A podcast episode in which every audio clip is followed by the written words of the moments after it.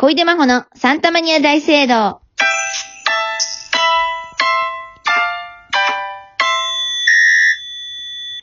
どうも、小出真帆です。今日もゲストの作家の芦沢さんとおしゃべりします。お願いします。お願いします。はい、今日は何をおしゃべりします？今日ね、あのーあれ見ましたよ、あの、アメトーク。お意外と反響のあったアメトークね。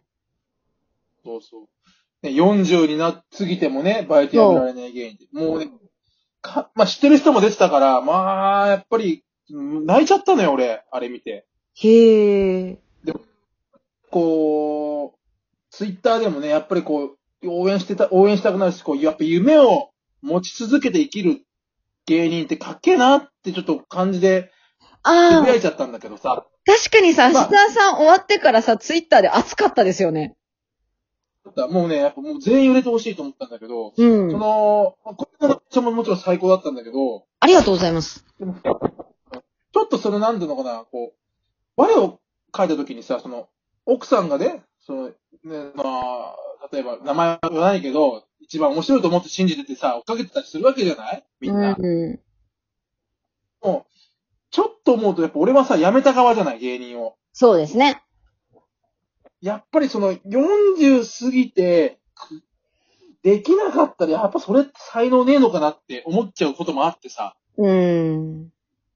それでだからなんかこう辞めてこう、普通に生活してるっていう部分もあるんだけど、うん。その、女性の立場としてね、芸人じゃなくてその女性の立場から見ると、こう40を過ぎてもこう、芸人とかそう夢を追っかけて、でも食えないで頑張ってるやつって、どう見えてんのかなっていう。なるほど。いい質問だなぁ もう、まさに旬の質問もう私が最近毎日考えてること。あ、ほんと毎日考えてるの？エブリデエブリで私、その夢を追ってる40以上のこと考えてたのよ。イお聞きたい。聞きたい。はい。教えてほしい。うん、なんで？もうね、どういうに本当にちょっともう言っちゃうね。言って私、ください。あの、アメトーク本当にナレーションで呼んでもらえたことも本当に心から嬉しかったですしね。あの、反響もあって、で、あの、書きました、感想も。あの、すごい心込めてや、やったし、あの、本当に、なんだろうな、知ってる人も出てて、みたいな。書いたんですけどもね、私ね、もう一回私の、まあ、書いたインスタとかツイッター読んでほしいんですけど、皆さん。あの、泣きましたとは言ってないんですよ。実は。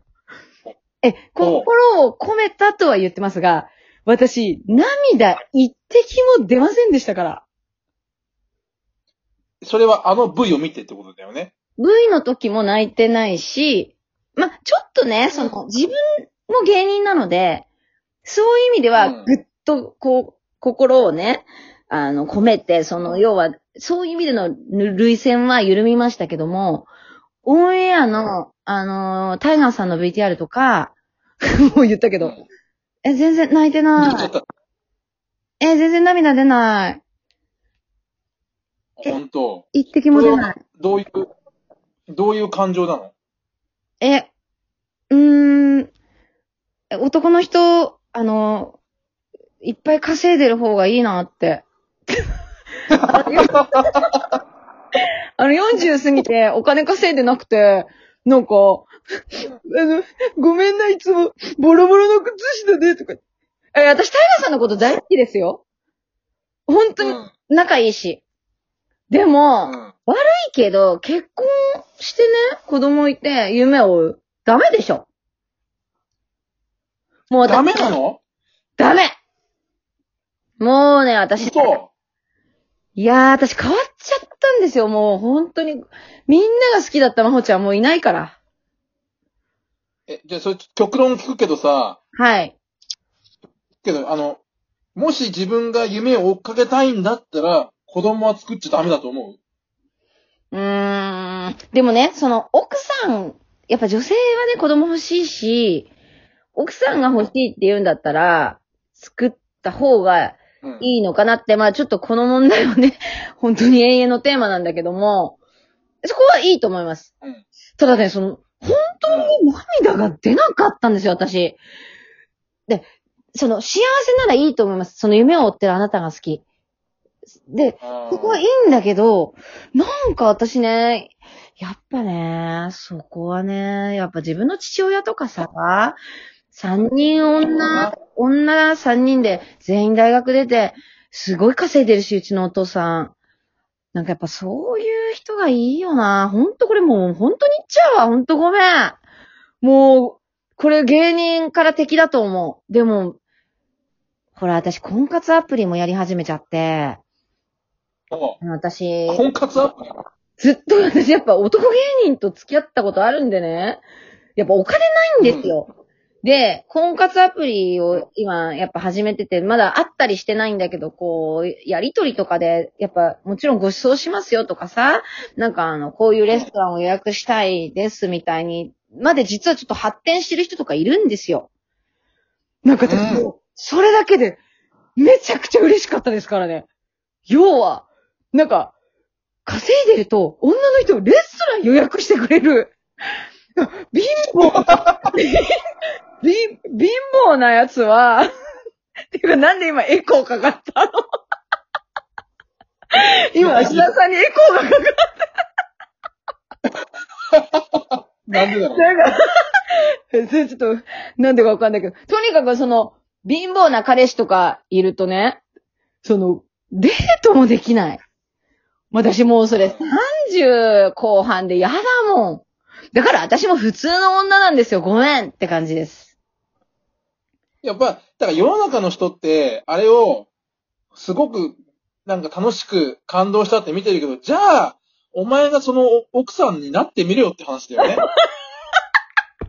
うなんですよ。あの、私のね、すげえいいって。え、うんそうそうそうそう。私のね、男の先輩芸人が、なんかあれを見て、あの、家族で見て、で、その、要は芸人の奥さんね、自分の奥さんはね、うん。なんてうん。言ってたかっていうと、何これ最悪って言ってたらしいよ。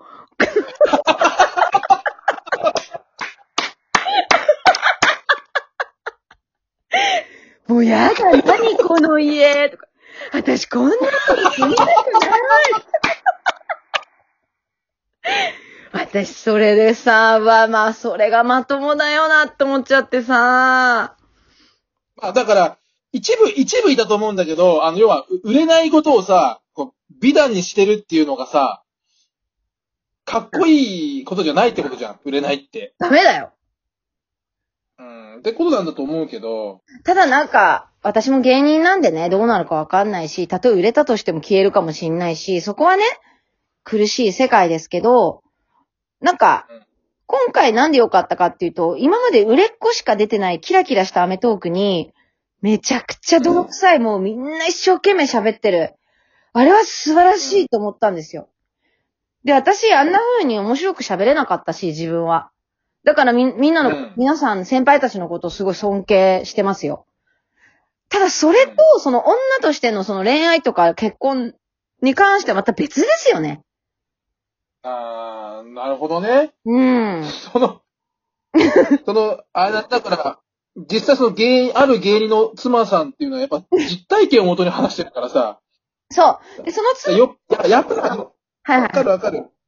その妻さんはね、海岸の火事でさ、そう。あ、ちょっとごめんなさいね。あかぶっちゃって。あの、ーなるほどこの妻さんはね、割と、あの、大きな家に住んでるっていうか、実家だから、その先輩はあ。なんか、いい家に住めてるから、その、えって思ったんじゃない？あの、アパート。なるほどな。うん、でもこれシビアな意見ですよね。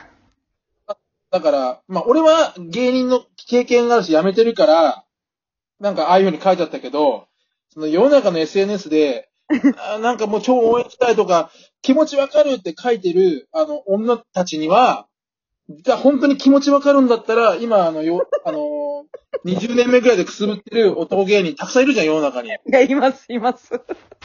ぜひ、ぜひ結婚してね、あの、収録バイトみたいな生活の人と一ぜひ結婚してね、あの、本当に幸せになってほしいなと思います。そうですね。じゃあ、そうやって、あの、ツイッターで綺麗語と言った、あの、うん、ぐるーって言った女たちに、全員に大大門予作を送り込むってどうですか？